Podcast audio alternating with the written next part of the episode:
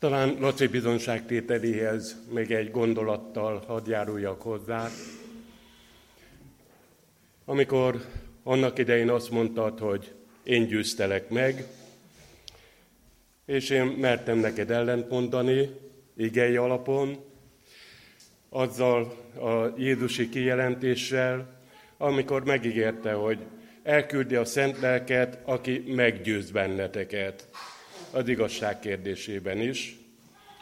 Hogy eszköz lehettem ebben, számomra egy csodálatos ajándék volt, és ahogy figyelemmel kísérhettem a ti életetek alakulását, sok-sok kérdésre visszagondolva az akkori kapcsolatunkra, és ahogy sok minden megváltozott részletekről is, a munkahelyen, munkatársakkal, a gondodottainkkal, a fogyatékosokkal, hogy már egész más lelkülettel álltok melléjük hozzájuk, és végzitek azt a munkát, ami a feladatotok ott.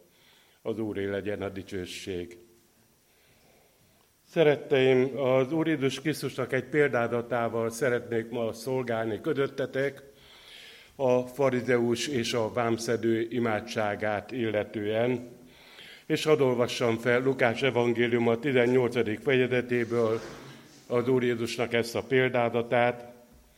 Némely elbizakodott embernek, aki igaznak tartotta magát, a többieket pedig lenézte, ezt a példádatot mondta. Két ember ment fel a templomba imádkozni, az egyik farizeus, a másik vámszedő. A farizeus megállt és így imádkozott magában, Isten, hálát adok neked, hogy nem vagyok olyan, mint a többi ember, rabló, gonosz, parázna, vagy mint ez a vámszedő is. Böjtölök kétszer egy héten, tizedet adok mindenből, amit szerzek. A vámszedő pedig távol állva még a szemét sem merte a égre felemelni, hanem a mellét verve így szólt, Isten, légy irgalmas nekem bűnösnek. Mondom nektek, ez megigazulva ment hada, nem úgy, mint Amaz. Mert mindenki, aki felmagasztalja magát, megaláztatik, aki pedig megalázza magát, felmagasztaltatik. Így is Gyula író kezdi ezzel a kérdéssel és gondolattal az egyik művét, hogy honnan jössz és hová mész. Ezzel a két emberrel kapcsolatban is feltehetnénk a kérdést, hogy hogyan jöttek és hogyan mentek el a templomból. Hogy ez a két ember hogyan jött a templomba, egyrészt a gondolkodásuk sok mindent elárul róluk, másrészt pedig az imádságuk is. És hogy hogyan távoztak a templomból, az Isten szent jelenlétéből, az pedig Jézusnak a minősítése adja tudtunkra. Az egyik esetben ezt mondja, hogy megigazulva ment haza, Másik esetben pedig semmi minősítés nem alkalmaz a jelenlévővel kapcsolatban. Kiderül ebből a példádatból az, hogy annak ellenére, hogy Jézus ajkáról nagyon sokszor elhangzott ez az ítéletes kijelentés, hogy jaj nektek, farizeusok és írástudók, hogy mégis ez a farizeus egy olyan életű ember volt, amely tulajdonképpen tiszteletre méltó és követésre is méltó adott értelemben és vonatkozásban. Nem csekély dolog az, amit elmondhat magával kapcsolatban, amikor ezt mondja, Isten, hálát adok neked, hogy nem vagyok olyan, mint a többi ember, rabló, gonosz, parázna, vagy mint ez a vámszedő is, bőtörök kétszer egy héten, tizedet adok mindenből, amit szerzek. Nem vagyok olyan, mint a többi ember rabló, mondja a farizeus magáról az ő életgyakorlatát illetően. Visszagondolva az elmúlt évtizedekre, nagyon sokszor hallottuk ezt a szlogent, hogy az ember csak úgy boldogulhat, hogyha lopcsal és hadudik. És sokan nem csak mondták ezt, hanem így is éltek. És úgy tűnik a mai napig is, hogy sokak számára nagyon jól kifizetődő dolog a hazugság, a lopás és a csalás. És ezzel szemben, amikor valaki elmondhatja, ti is, velem együtt, hogy nem vagyunk ilyen rablók, nem vagyunk ennek a hazug elvnek a követői, tiszteletre méltó dolog ez a gondolkodás. Hogy mi nem követjük azt a példát, hanem jó lelkiismerettel és tiszta szívvel, tiszta kézzel igyekszük élni a mindennapi életünket. Aztán kiderül az is, ahogy beszél önmagáról ez a farizeus, hogy erkölcsi vonatkozásban is példamutató az élete. Azt mondja, hogy nem vagyok parázna. Hát nem tiszteletre méltó, és úgy gondolom, hogy valamennyien így vagyunk ebben a kérdésben, akik itt vagyunk jelen az Isten szent jelenlétében, hogy mi is így gondolkodunk a házastársi hűségről, hogy igen, tiszteletre méltó és jó így élni az életünket, attól függetlenül, hogy általánosságban nem mondható el a közfelfogás vonatkozásában és a gyakorlat vonatkozásában is, hogy ezzel mindenki egyetért. Sőt, van, aki régi módinak, majd hogy nem nevetségesnek tartja ezt a gondolkodást és ezt a hozzáállást a házassági hűség vonatkozásában. Aztán az adomány kérdésében is, amit elmondhat magáról ez a törvénytudó, ez a farizeus. Azt mondja, hogy mindenből tizedet adok. Spurgeon mondta, hogy a hívő embernek legutoljára a pénztárcája tér meg, már ami a tizedet hilleti. Igen, nem könnyű az embernek ezt a kérdést is komolyan venni, amivel kapcsolatban ő elmondhatta jó lelkiismerettel és tiszta szívvel, hogy ő így éli a maga életét, az Istent keresve, a templomba járva, imádságba, Isten színe elé járulva. Ugyanakkor mégis valami hibázik az ő életében. És amiről itt szó van, alapvetően két ilyen dolgot emelhetünk ki vele kapcsolatban. Az egyik, hogy arról beszél, hogy ő mit tesz. A másik dolog pedig az, hogy más emberekkel hasonlítja össze magát. És ez a két tényező beárnyékolja az ő lelki életét és az Istennel való kapcsolatát. Először nézzük az, arra a kérdésre, hogy mire hivatkozik. Elmondja, hogy ő megtartotta a két nagy parancsolatot, az egyik a tized, a másik pedig az erkölcsi tisztaság. De kimarad a dolgok sorából azt, hogy a többivel hogy volt a gyakorlati életben. Hogyan gondolkodott, hogyan valósította meg az Isten akaratát a többi parancsolatai vonatkozásában az ő életébe. Hogy például mennyire vette komolyan a szeretet parancsának a gyakorlatát.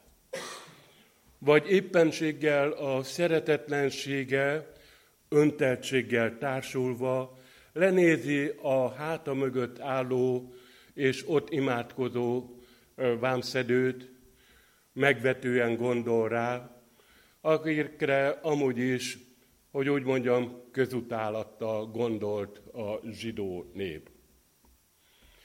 Egy alkalommal valaki, éppen egy farizeus, ezzel a kérdéssel jön az Úr Jézus Krisztushoz, Mester, melyik a nagy parancsolat a törvényben? Jézusnak a válasza két részre oszlik. Az első válasza így hangzik, Szeresd az Urat a te Istenedet teljes szívedből, teljes elmédből és teljes lelkedből.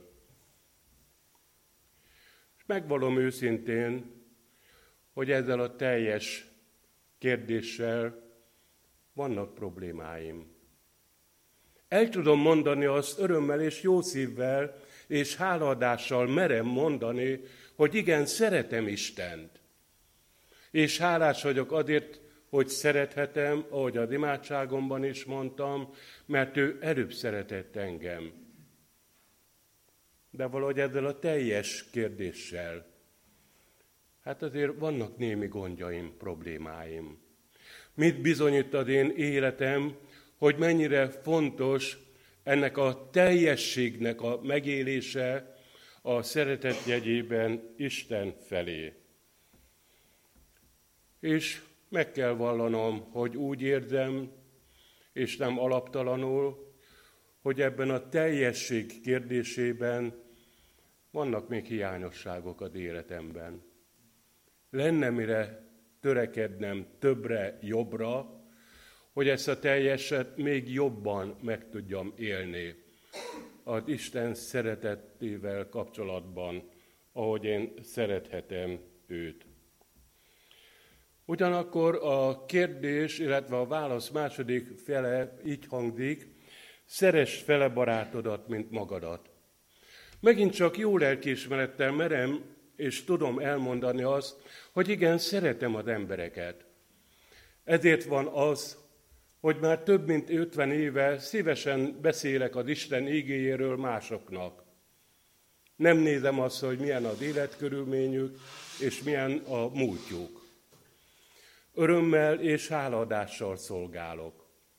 És ezért lettem 20 évvel ezelőtt a Baptista Szeretett Szolgálat munkatársa, mert szeretem az embereket, és fontosak a számomra, abban az értelemben is, hogy mint a Szeretett Szolgálat munkatársa, kaptam nagyon sok lehetőséget arra, hogy segítsek rajtuk. De megint csak az előbbi gondolat kérdés egyében, ha őszinte szívvel odállok az Isten elé, hogy szeres vele barátodat, mint te magadat, hogy adokat, akikkel találkozhattam az elmúlt húsz évben, az ő nyomorúságukban, szegénységükben, mondhatnám így is Pécsváros nyomor negyedében, vagy éppenséggel ormánsági falvakban, hogy úgy szeretem őket, ugyanolyan fontosak számomra, mint saját magam. És megint csak azt kell mondanom, hogy nem mondhatom el, hogy ez tényleg úgy van. Hogy ők is ugyanolyan fontosak számomra, és ugyanúgy szeretem őket is, mint önmagamat. Karácsony előtti héten találkoztam Cserdi polgármesterével, és egy bő órát beszélgettünk. Ugye a médiák jóvoltából úgy ismerősed a falu, hogy a Cserdi csoda, hogy ebben a cigányfaluban nulla százalék a munkanélküliség. Mindenki dolgozik, és biztosítva van a megélhetésük bár keménykézzel fogja őket ez a polgármester. És a találkozásunk alkalmával a következő kérdést tette fel nekem. Mond, kedves barátom, egy embernek hányszor kell megbocsájtani a másiknak? Mert tudod, sokszor mélyen megbántottak, beletapostak a lelki világomba. Hányszor szabad, hányszor kell megbocsájtani? Elmosolyodtam a kérdésén, és azt mondtam, hogy tudod, eszembe jut valaki a Szentírásból, aki ugyanezt a kérdést tette fel Jézusnak, hogy hányszor szabad, hányszor kell megbocsájtani. Akkor a farizeusok, a dírástudók itt tanították a zsinagógában és a templomban is, hogy egy hithű zsidó embernek legalább háromszor kell megbocsájtani az ellenő védkedőknek. No, nem azért, mert három a magyar igazság. Ez Péter még megduplázza, és még egyel megtoldja, és ezt kérdezi, hogy még hétszer is. És ugye tudjuk jól, hogy Jézusnak mi volt a válasza, hogy hetvenszer, hétszer is. És mondtam a polgármesternek, tudod, Laci, hogyha ezt számszerűsítem, 490, Most ha belegondolok abba a gyakorlatba, hogy 490 napon keresztül minden egyes nap valaki megbánt újra és újra, hogy a 490. alkalom után is megbocsássak neki, megmondom őszintén, ez belőlem nem fakad. Lehet, hogy a harmadik vagy ötödik alkalom után úgy lennék vele, ahogy szoktuk ezt mondani profánul, hogy tele van veled a hócipőm. Tele van a puttonyom, elég volt belőled.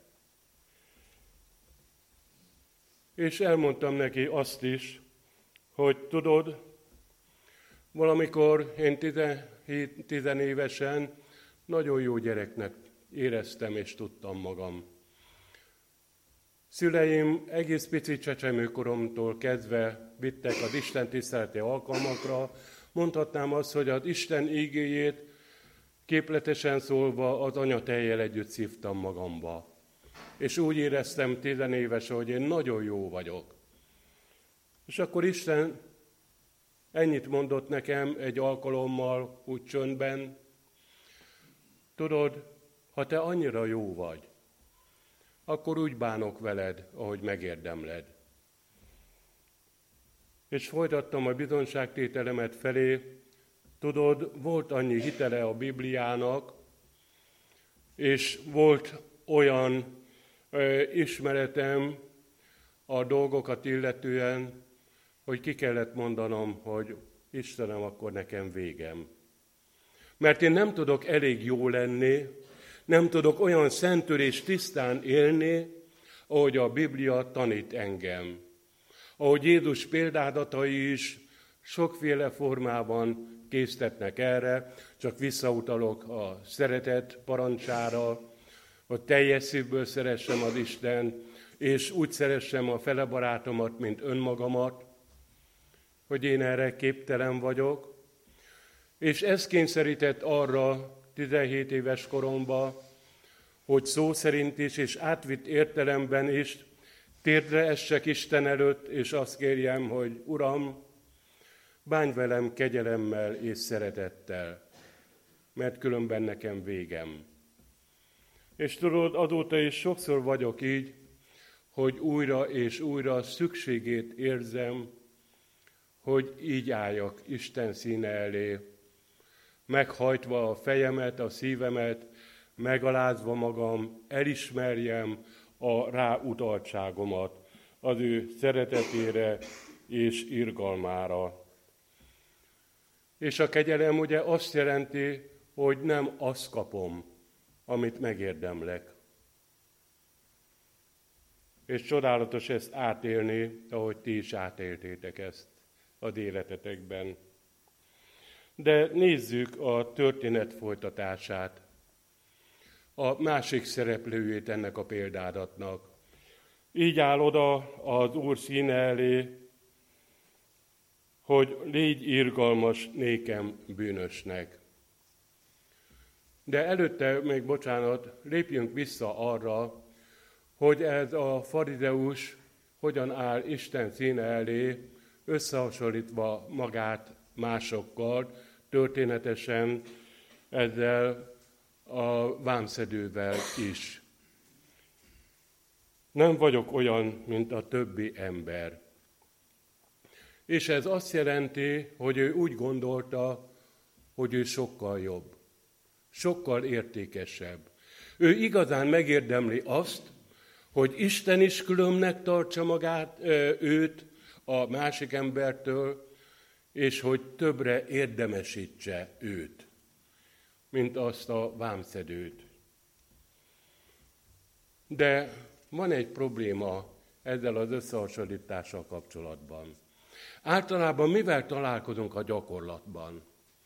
Amikor valamelyikünk összehasonlítja a másik emberrel magát, akkor rendszeresen ad a gyakorlat érdekes módon, hogy nem olyan embert vesz figyelembe, aki fölötte áll számos vonatkozásban, akihez képes lenne még fejlődni valóm, hanem aki egy kicsit rosszabb, legalábbis én így ítélem meg, mint én. és próbálom a magam szemében is mentegetni magam, és kihangsúlyozva esetleg mások felé is ilyen helyzetben, hogy én jobb vagyok azért, mint a másik. De gondoljunk csak abba a gyakorlatba, amikor esetleg a gyermekünk hazajött az iskolából lógó orral, és a kérdésünkre elmondta azt, hogy hát egyes kapott valamelyik tantárgyból.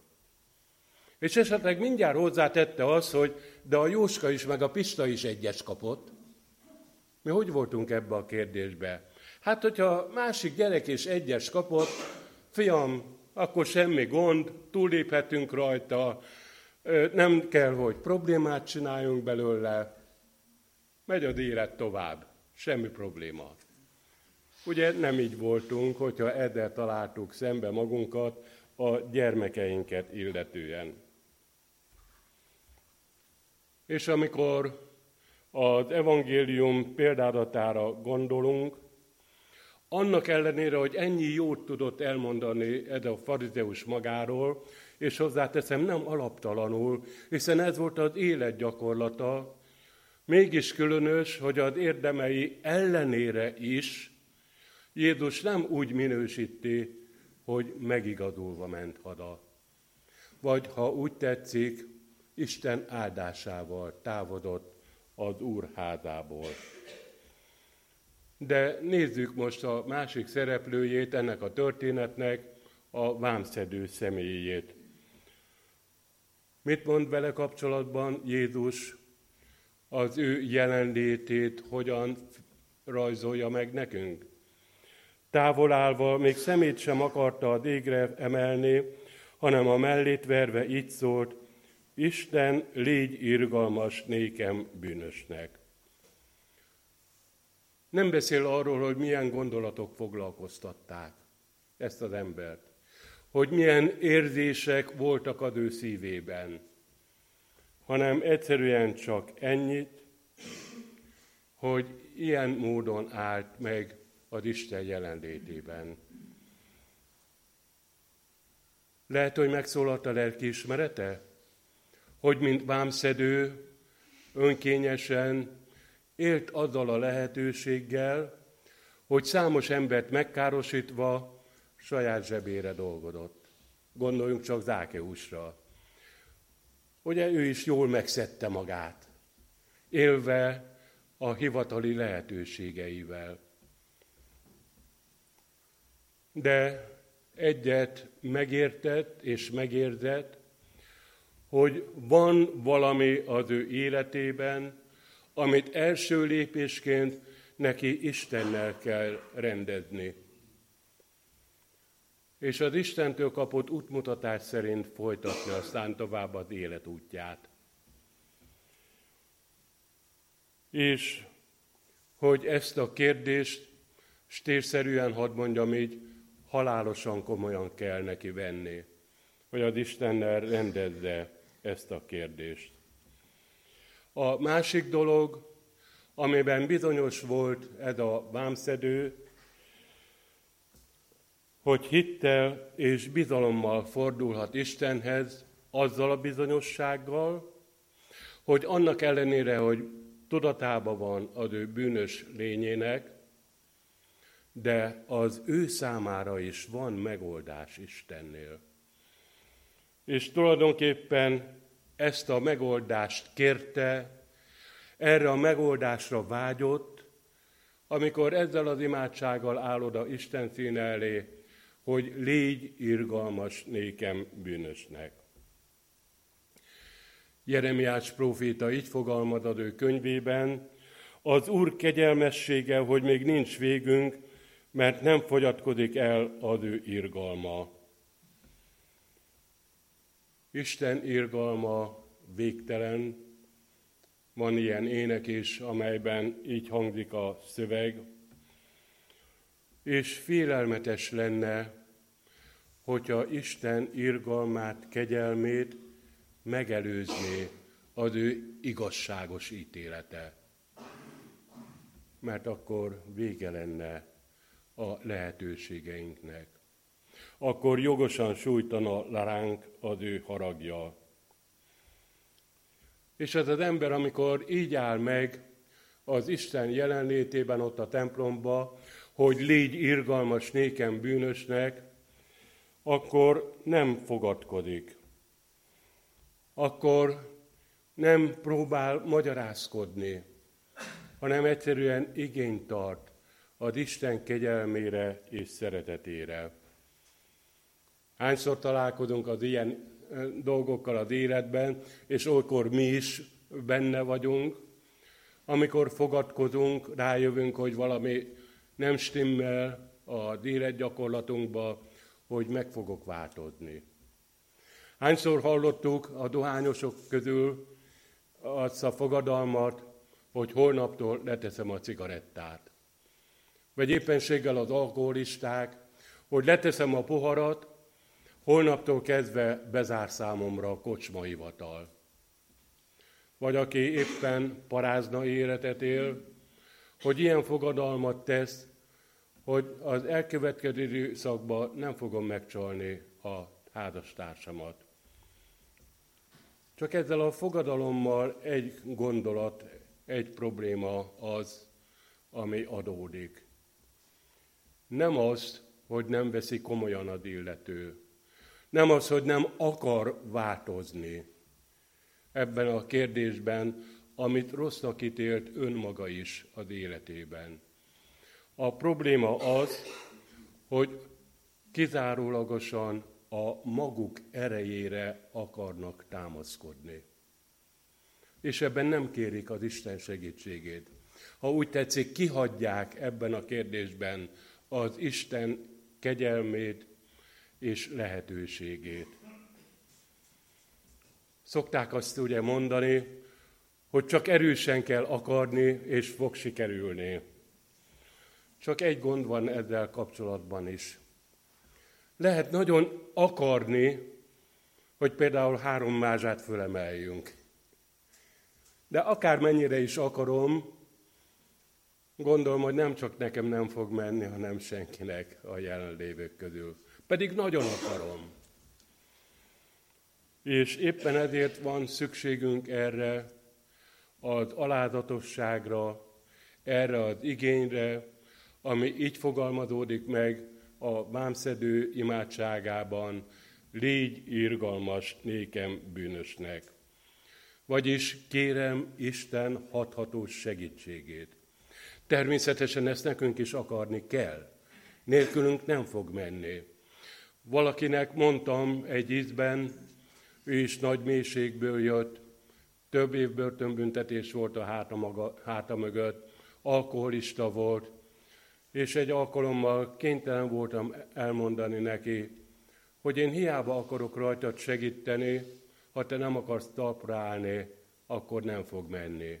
Akkor is, hogyha beleszakadok, akkor se fog menni. Mi is kellünk a változáshoz. De ebben a változásban szükségünk van arra, hogy igényt tartsunk és elfogadjuk az Isten segítségét. Zakariás próféta fogalmaz így, Isten kijelentését továbbadva, nem erővel, sem hatalommal, hanem az én lelkemmel, azt mondja a seregek ura. És ez az ajándék, amikor a mi életünkben és a Szentlélek munkálkodik, formál bennünket gondolatainkban is, emberi kapcsolatainkban is, és mindenek előtt az Istennel való kapcsolatunkat formálja, alakítja, hogy bensőségesebb legyen, hogy igazán tudjon vedetni és tanítani bennünket.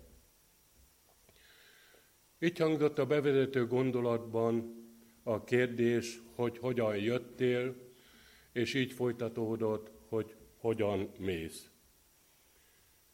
Úgy mész, ahogy jöttél? Vagy azzal a jó szívvel és háladással tudsz megállni Isten előtt, Uram, köszönöm, hogy megbocsátottad a bűnömet. Köszönöm, hogy számíthatok rád. Köszönöm, hogy számolhatok veled a gyakorlati életben, és ezzel a bizonyossággal mész tovább ma erről a helyről. hogy számíthatsz Istenre, és számítasz is rá. Római levélben ezt írja az apostol. Boldog ember az, akinek a bűne megbocsátatott, és védke elfedeztetett. Boldog ember az, akinek az Úr bűnt nem tulajdonít. Isten nem akarja a bűnös ember halálát. Nem akar emlékezni a bűneinkre, és nem akar emlékeztetni téged sem, engem sem a bűneimre. Ő új lehetőségeket tár elénk, adja az ő szent lelkét, és vedett bennünket. És hadd kívánjam befejezésül ezt, hogy Isten áldja meg így az életünket, a mindennapjainkat, hogy rá tudjunk hagyatkozni, és vele tudjuk járni, és élni a mindennapjainkat. Amen.